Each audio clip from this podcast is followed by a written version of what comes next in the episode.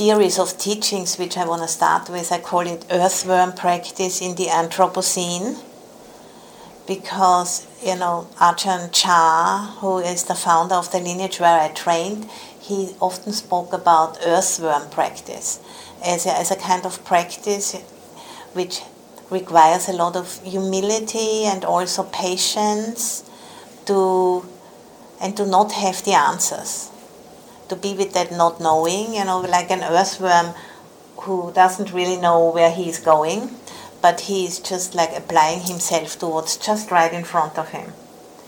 And i think that's what i'd like to to speak about. And uh, because I, I think you know that if we can work in that way that will gradually shift our perception of who we are understand ourselves to be. Because currently you know like people living at this time generally understand themselves you know to be separate from the planet and walking around and getting something or throwing something back but having a, a, sense of entitlement, you know, to use this planet as a resource base. And I think that's a way of looking at the situation which is is kind of not in accordance to reality. Because when we really look deeper, and that's what I like to guide us later in the meditation, we will understand that we are part of the planet. And these bodies of ours, they are land. They are actually secreted out of the planet, and when we die, we go back into it again. And that's a way of looking at ourselves, you know, which we we are not taught that way in, the school system and in universities and so and so on. You know, we are not encouraged to look at ourselves in that way. So we are, you know, once we are schooled in, in, in our society today, we end up with that understanding that we are separate. And in order to break that down, it takes a lot of work because it's very deeply ingrained in us and very unconscious actually. So, so that work is is is gonna take time, you know, and it's gonna take real application. But if we are you know committed to doing it, it it can really open up and you know give us the capacity you know to develop ways of sensing you know which we have forgotten and i think you know there are people still living on this planet which we call indigenous people part of those people they still have that capacity. And you know i I remember, you know, when I was about when I was 13 years old, I have for the first time uh, I traveled with my parents to East Africa, and and we were going on safaris and things, a photo safari, and I remember, you know, for the first time when I saw like tribal people in in one of those uh, areas when I was driving there, looking out of the car and, and saw the way how they were walking.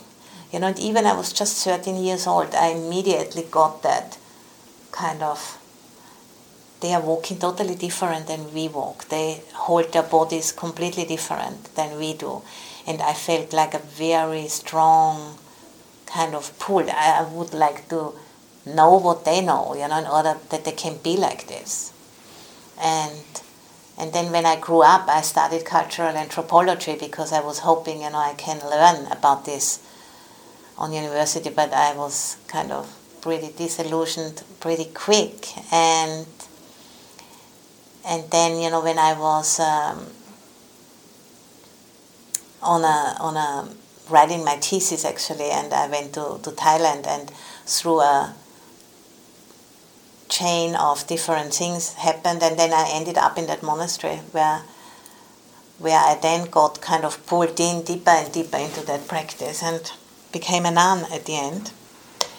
So, you know, that's how it all started for me, seeing that there are actually ways of being which are different than our own ways of being and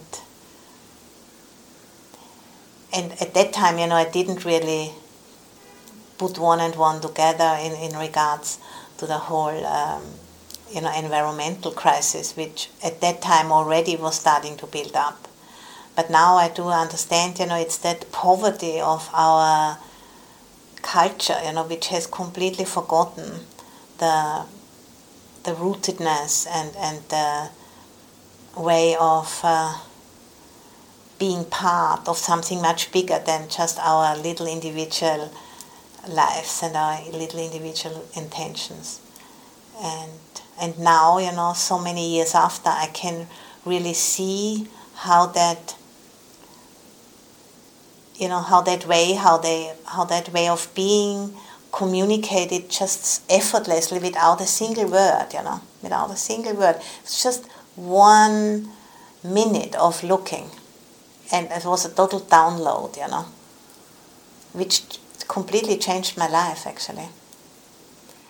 So you know there are ways of uh, receiving information which are very different than reading books or you know listening to somebody speaking like me. There are ways of communicating information which are without words and which can go extremely deep if one is ready to receive it you know? And i think that's sometimes called also transmission you know that teachers can also transmit a certain insights they have you know on, on an energetic level. Yeah. And I think you know, this way of understanding and receiving information, I think this is very important for that transition.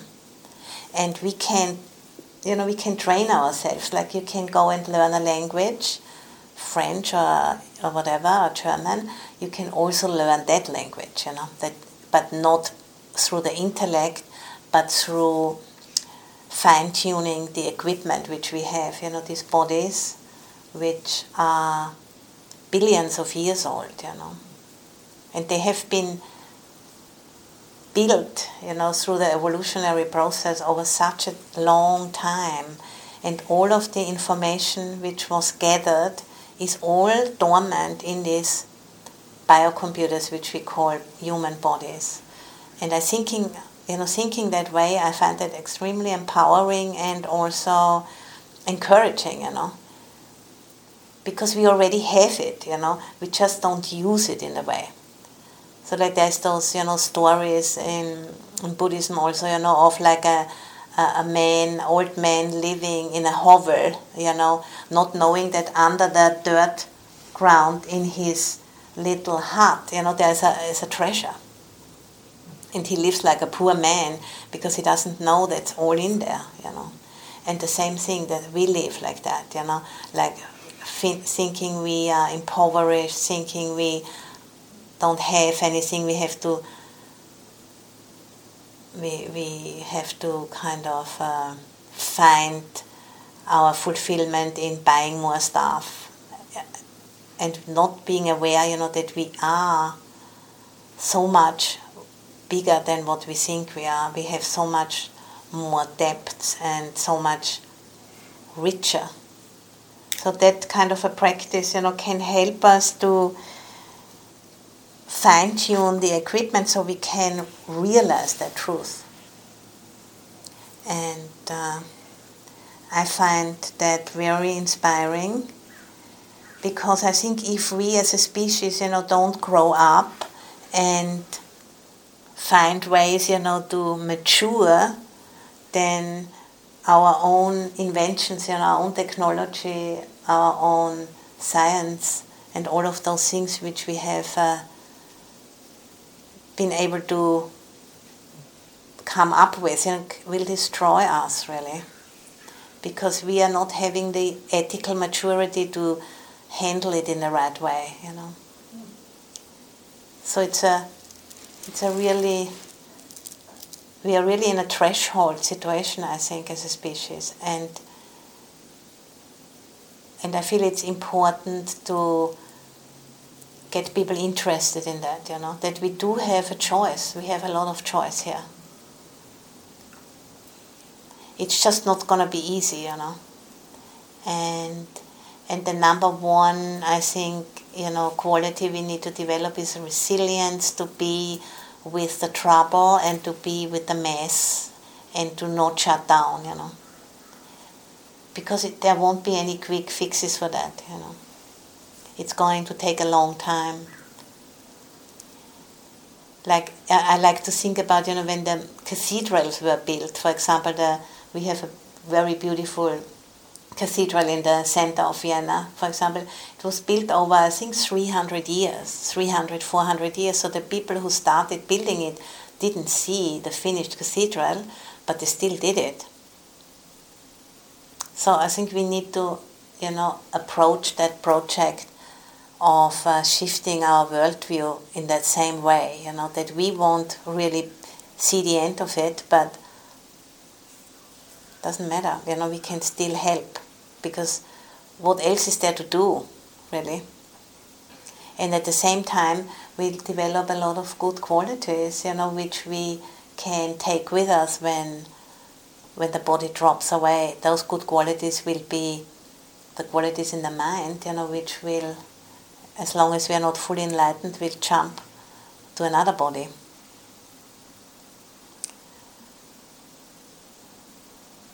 So, and here I brought a quote by Gregory Bateson, who is an anthropologist, and he says, The major problem of the world are the result of the difference between how nature works and the way people think. The major problems of the world are the result of the difference between how nature works and the way people think. So, and this is, you know, where we do have a choice to, we can change, we can work with our thinking processes. And the meditation is the technology for doing that work.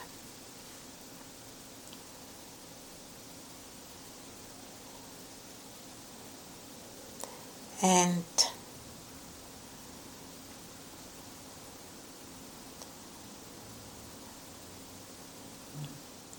So, you know, to address the complexity of the situation is not something, you know, we can do easily.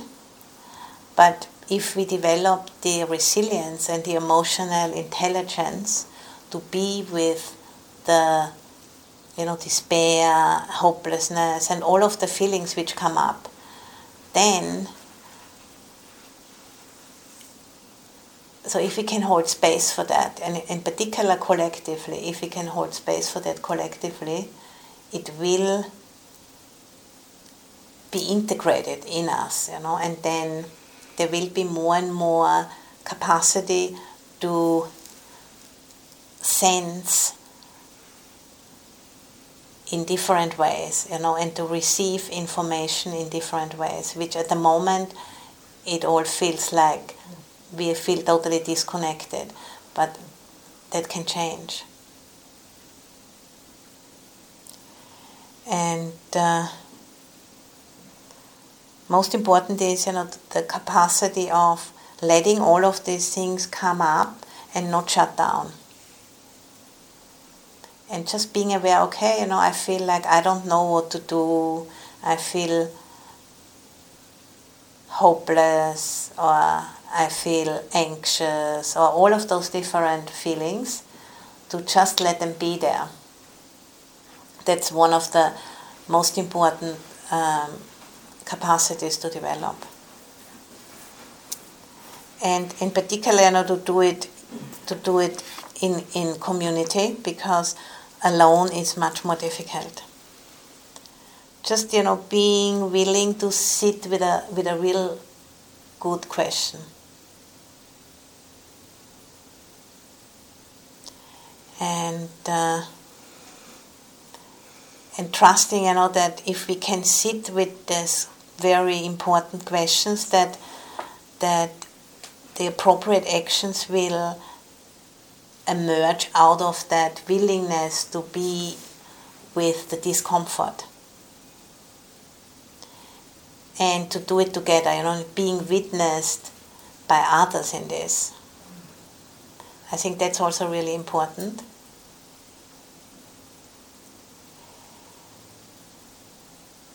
And you know and because the complexity which we see outside in the situation also exists within us you know as you said you know we we consist of 40 trillion cells.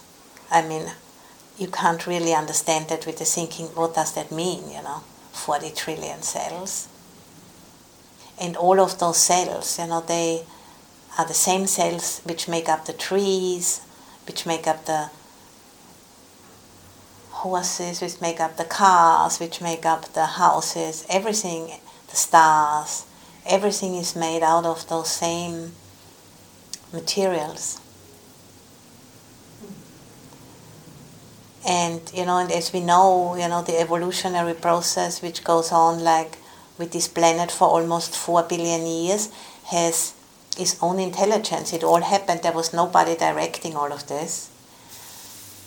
So we can actually, you know, develop the interest and the intention to join in that biointelligence, you know, which we already have on hand because it, it's in ourselves too. The thing is just that we don't really yet have it's not yet online, you know, the information, so to say. There is still not we haven't really connected yet in that way. But we can. And I think that's what I'm most interested with, you know, the work here in the Earth Room. And I myself, you know, taking uh, different um, courses on different levels, you know, about ancestral healing and, and other courses, you know, about uh, also with the Pachamama Alliance. And it's my intention, you know, all of that information which I glean from there to kind of bring it together with the, the early Buddhist teaching and kind of synthesize it because I think that's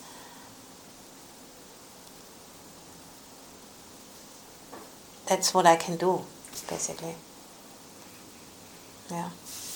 And I feel like that will. Uh, provide the tools to inquire more deeply into those into the complexity and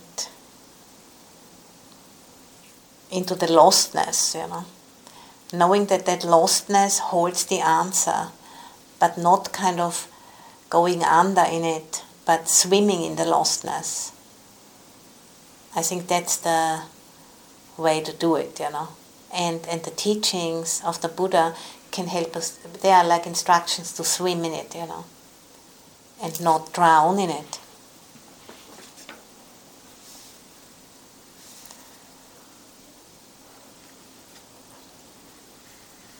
So, so it's about, you know, changing the stories, changing the worldview, changing the way, you know, how we tell ourselves who we are and what we are doing here. That needs to change, and we, you know, I, I'm currently reading a book which is called Hospicing Modernity. Because, you know, we can't like very quickly make those changes, but we can hospice the old worldview and at the same time midwife the new worldview.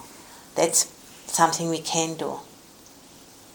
And you know, when you're hospicing somebody, when somebody is dying, if you've ever been at a, at a, at a situation like that, you never know what's going to happen next. You know, you never know.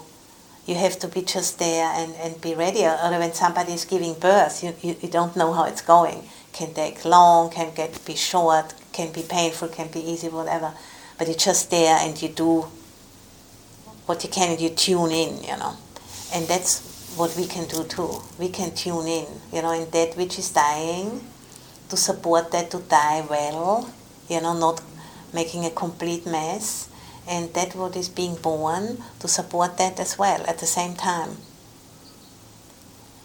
And improvising, you know, because nobody knows exactly how it's going to be, but we don't have to know. Because if, if the, you know, if we are doing it together, then you know, we, we can all do something. So, yeah.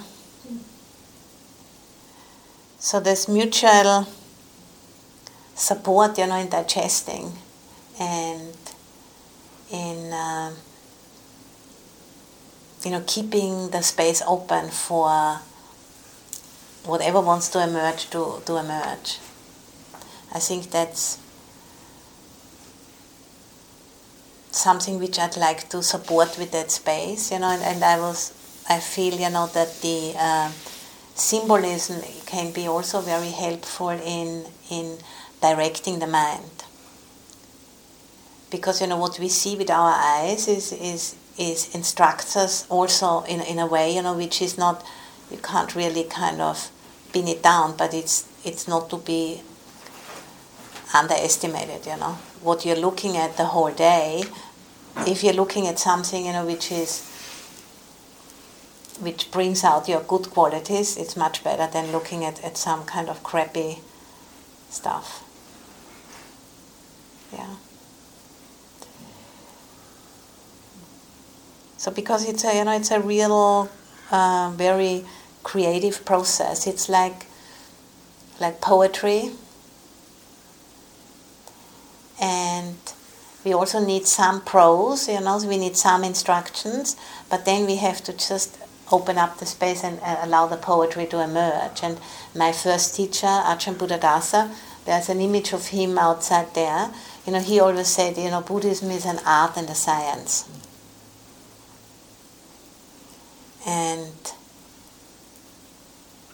it's about, you know, tuning in with with something much, much bigger than our little individual selves and you know, kind of bringing together new and ancient ways of, of being.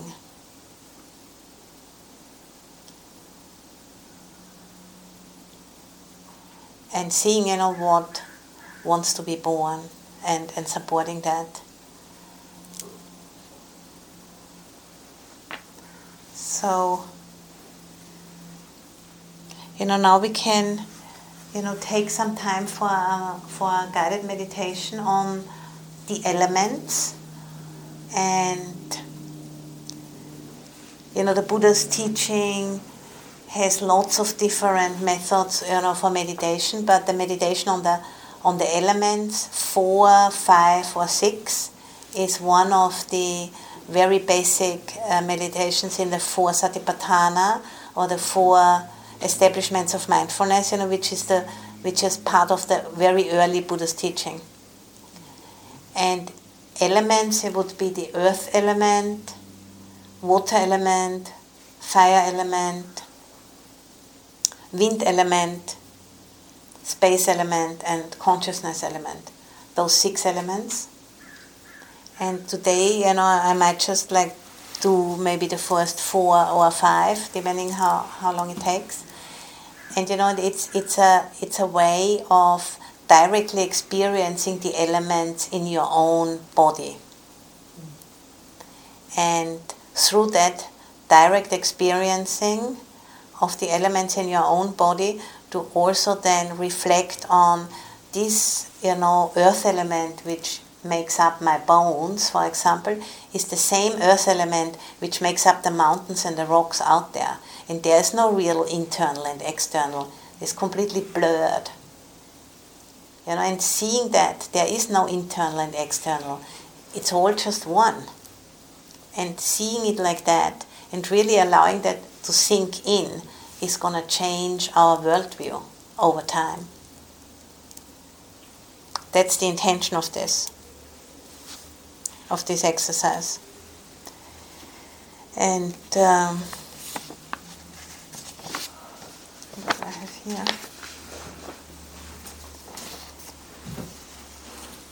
So, and, and you know, inviting ourselves into this much bigger picture of ourselves, and uh, and the joy which it brings, you know, the, because it's a it's a real enrichment, brings joy, but on the other hand also discomfort, because you know the old ways of seeing when they are breaking down, that takes energy. And uh, so to reconnect, you know, with our true being and rerouting consciousness in the body, you know. And I think, you know, when I saw the Maasai in, in, in Kenya, like when I was 13 walking, what I saw, what really startled me was that their consciousness was still rooted in the planet. And we have lost that, you know, because of the educational system and what we have been focusing on over the last few hundred years as a culture. And you know, we can't all go back and live in the jungle or become indigenous people. That's not possible either. But we can, you know, take these ancient ways of being and the new new ways of being and give birth to something which is a synthesis of both.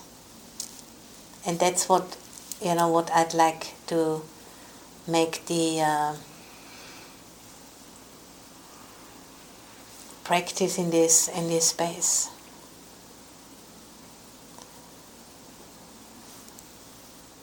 So letting go of the past perceptions of what we are and giving birth to that which wants to come. and we don't really know exactly what that is, but we can't continue in the way we have been because it's gonna kind of completely wipe us out if we don't care, that would be one way, you know. And there's no guarantees that it's gonna actually work out, but I think it's better to die trying than to give up. Because that will at least, you know, cultivate good qualities in the mind. And that's also something really good. Because that will come with us when we die. So there's nothing to lose, really, to do this work but everything to gain. So let's do it then, I would say. Okay. So, you know, I'm gonna kind of give some guidance now, like we're doing body scans. And you don't need to do anything in particular, and there's no need to, you know, think about it. Just listening to what I'm saying and allow the mind to respond because the mind knows what to do to the degree it knows and if and you know as you kind of train yourself it will get more and more deep. But for now you just start where you are.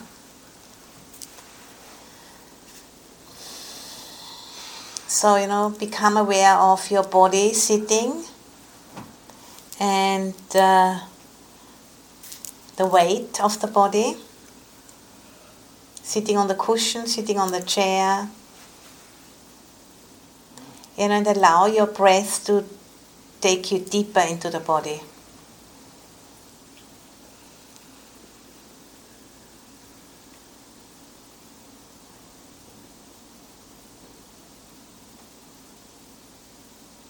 And feeling the gravity which pulls you towards the seat, towards the planet.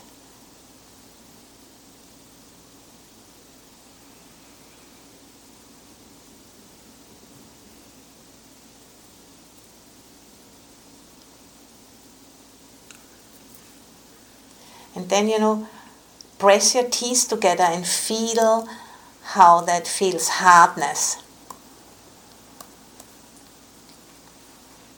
That's a direct experience of earth element. Earth element stands for hardness and for structure. And we can, you know, connect with the earth element and the hardness in our teeth in our bones, in our fingernails, our toenails. So the direct experience of earth element is by experiencing hardness in our own body. And we can start on the top of our head, you know, and feeling the hardness of the bones, the skull bones bone's hardness.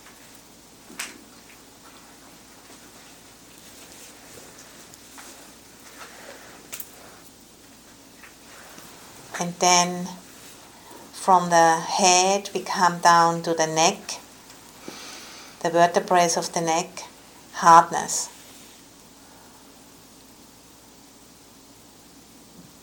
And it, there's nothing, you know, we don't need to think about it or do anything, allow hardness just to become conscious to the degree it can. And then from the neck, we come to the shoulders, hardness.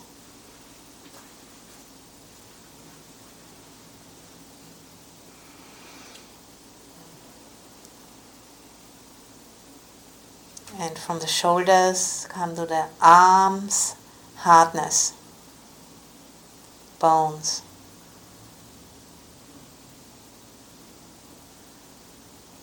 And then to the hands, bones, hardness, earth element.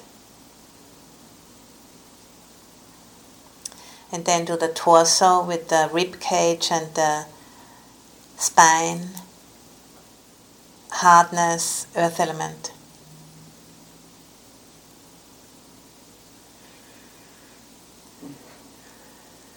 Then the pelvis, hips, hardness, earth element.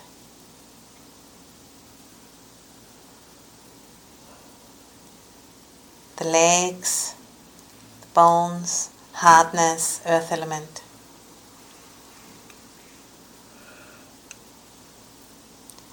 And the feet, hardness, earth element. So this whole body is permeated by earth element earth element internally and earth element externally in the mountains and the rocks is exactly the same earth element. Earth element is empty, empty of a self. And if we don't ingest earth element for one or two months, the body is going to fall apart.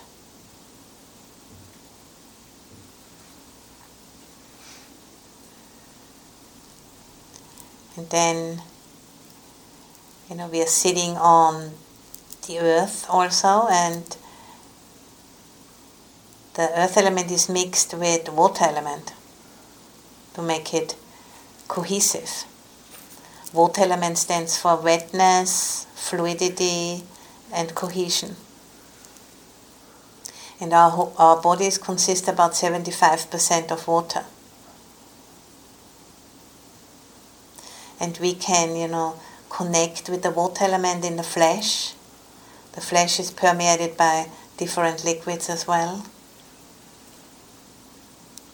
And we start with the feet, the flesh of the feet, and feel the softness, water element.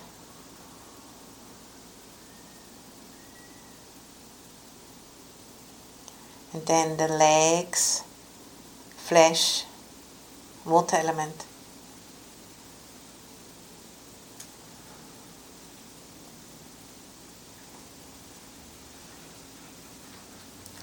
Hips, the buttocks, water element.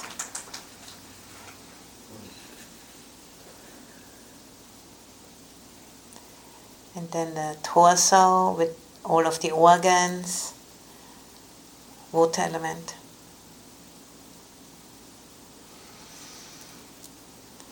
hands, water element, arms, water element,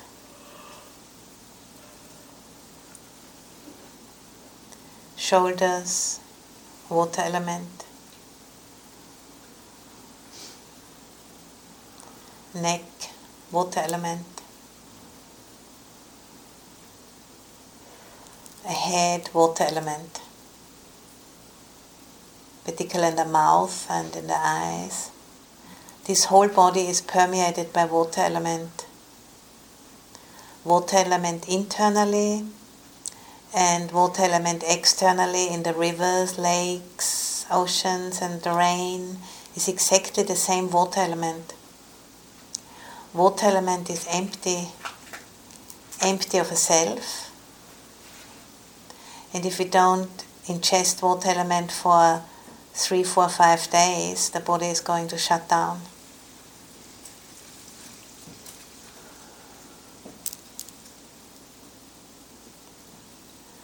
And then in order for a body, you know, to be made up of water element, it has to have a certain temperature. If it's too cold, it freezes and gets hard. And if it's too hot, it evaporates. So that brings us to the next element, the fire element, which stands for temperature, hot and cold.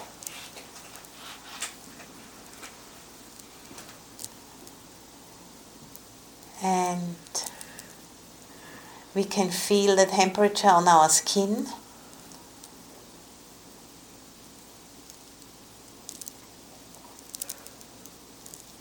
And you know, sweeping down from the top of the head again over the face, skin, fire element.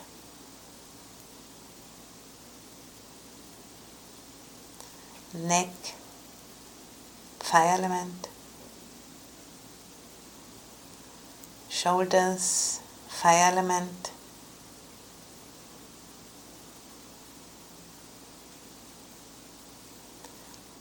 Arms, fire element.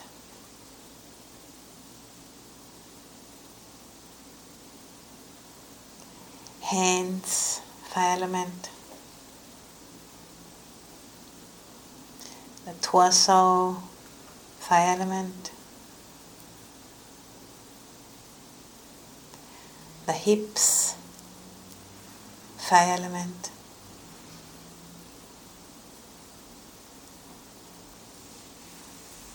Legs, fire element.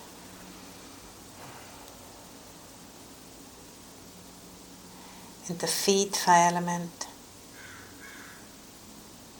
So this whole body is permeated by fire element. Fire element internally, and fire element externally, which comes from the sun.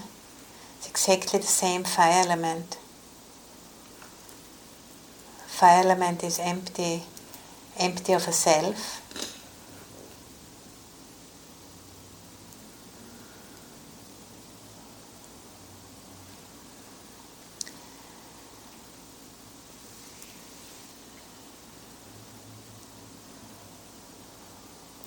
This body can only live in a certain temperature range.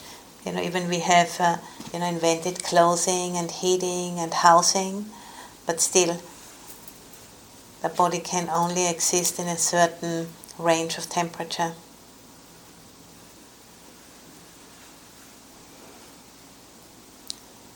And heat, you know, is the result of motion, friction, and that brings us to the next element, which is the wind element.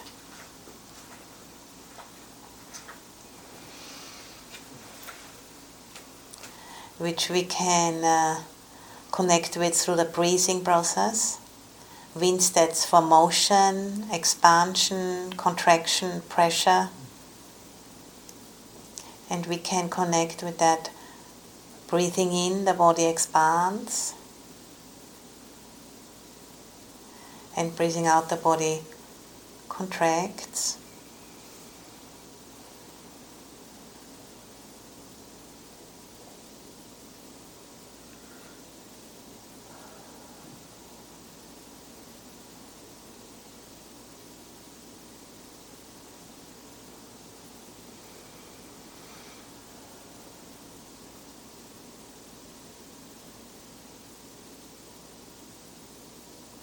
So breathing in oxygen and breathing out CO2.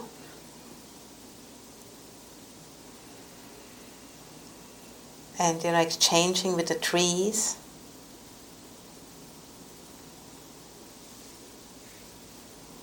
And if we stop breathing for about three minutes, the body is going to shut down.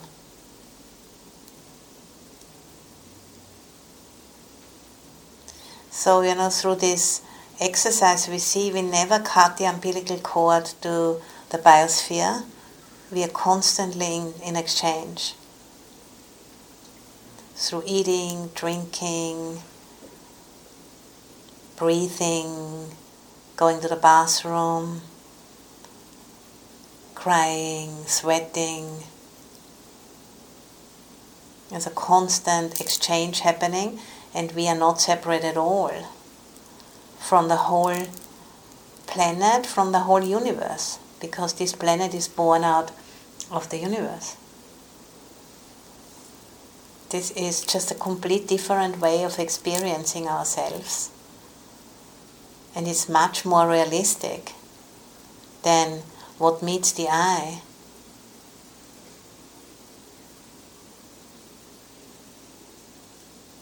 And then we also can become aware that we are sitting in space, space element, and also inside of the body there are spaces the mouth, the ears, the womb, the rib cage.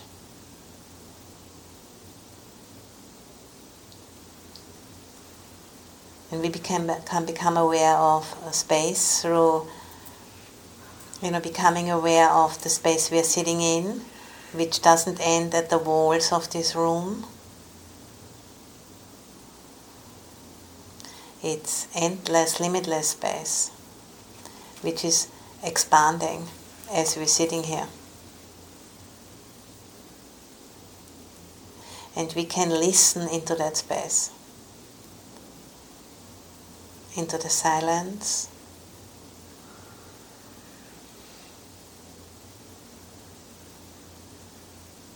With the in breath, you know, becoming aware of the space, how it expands in the body, and with the out breath, relaxing into the space in which we are sitting. The space element.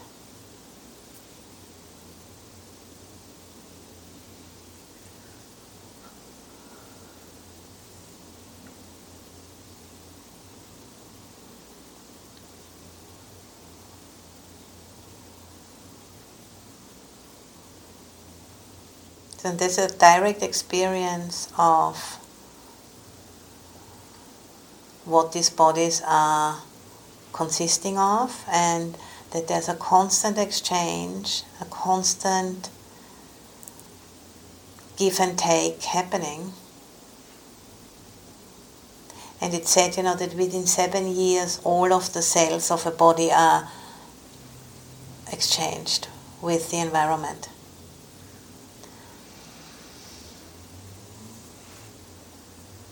But this process happens, you know, and we are not aware of it because if we don't tend to be instructed to look at our bodies in this way. Even this is such an important information which could really help our species to make that ontological shift which is needed in order for us to act differently, think differently, be differently.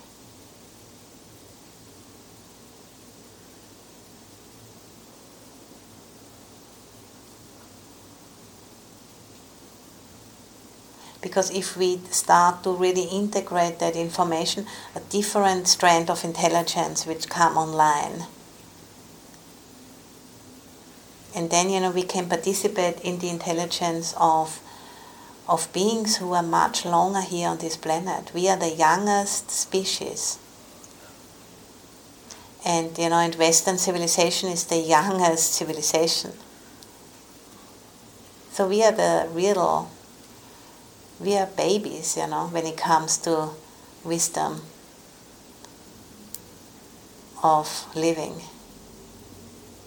But we are behaving as we would know everything better than everybody else and we have the technology to do so, and that's really dangerous.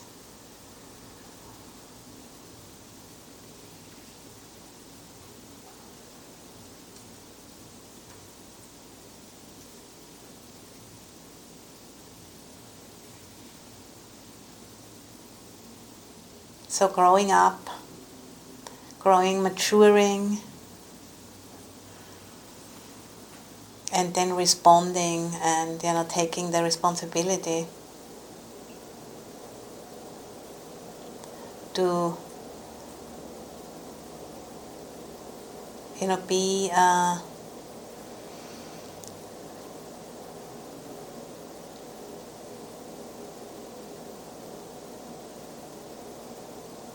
to be a good team player to not try to be the master of everything, because we just don't have the, the wisdom for that. It's ridiculous.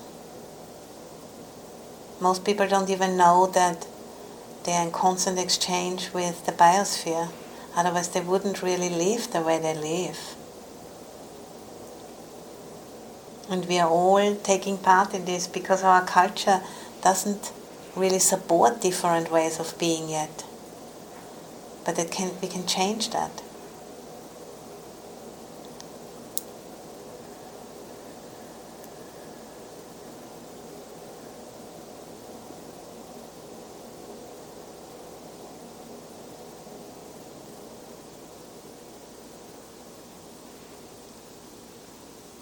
And the good news is that we don't have to try to invent that with our intellect because that would be impossible.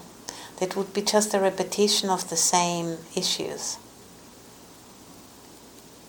But we have to do that in a, in a very different way, which requires to you know, come down onto the ground and start all over again.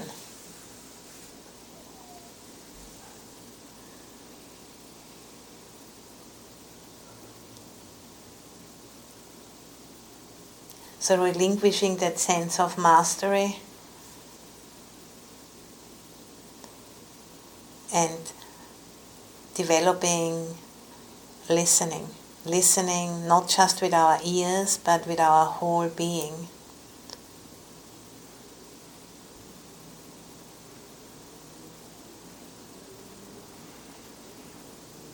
And that you know can be done by having a clear intention to want to know to be of service for this transition.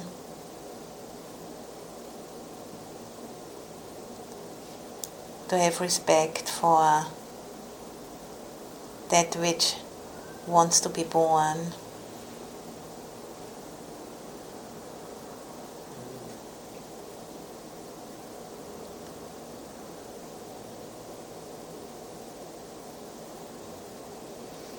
And to be willing, you know, to bear with the discomfort of this.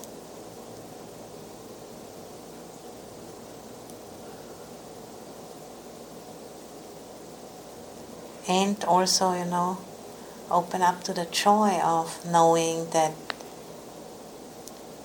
there is a way, there's a path. And we can at least do the next step and then after that we'll know the next step. It has never been different.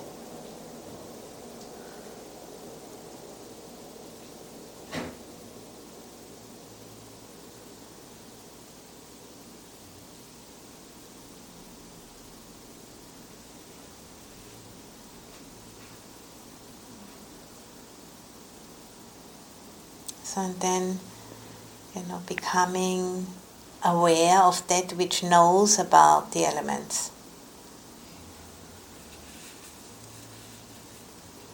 Which knows about space, that which hears the voice. Become aware of awareness.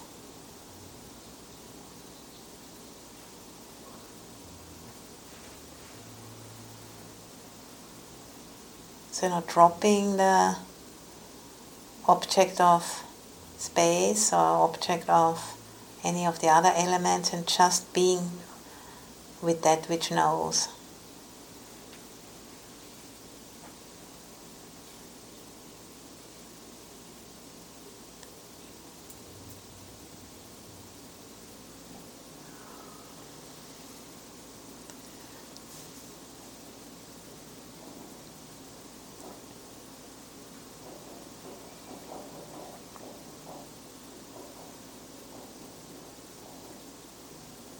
And consciousness is the sixth element.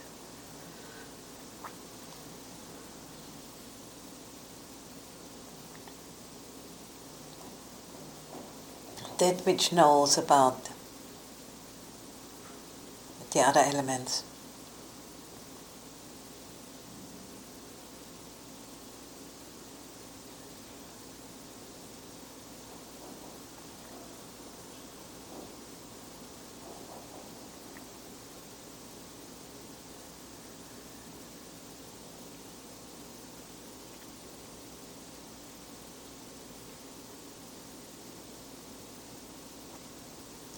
And you know, our species has the capacity to be conscious of consciousness. What's called reflexive consciousness. So we can reflect on knowing.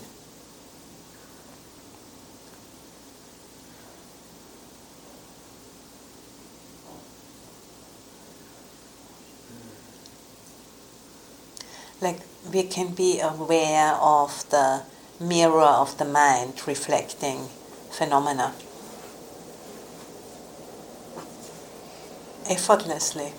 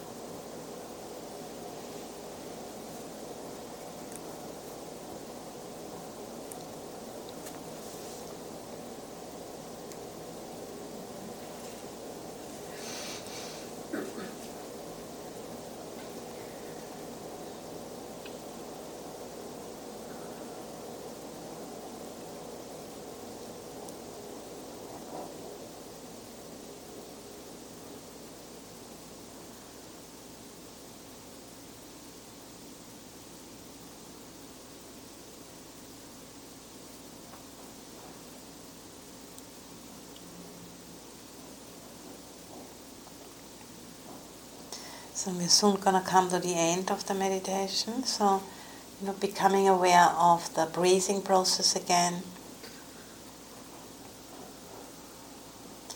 And the, you know, the changingness of this, impermanence.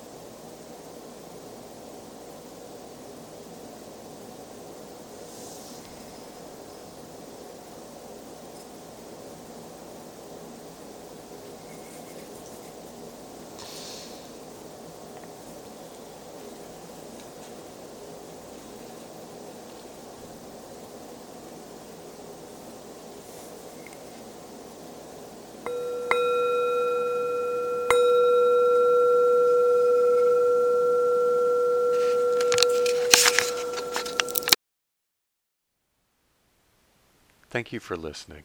To learn how you can support the teachers and Dharma Seed, please visit dharmaseed.org. www.org/donate.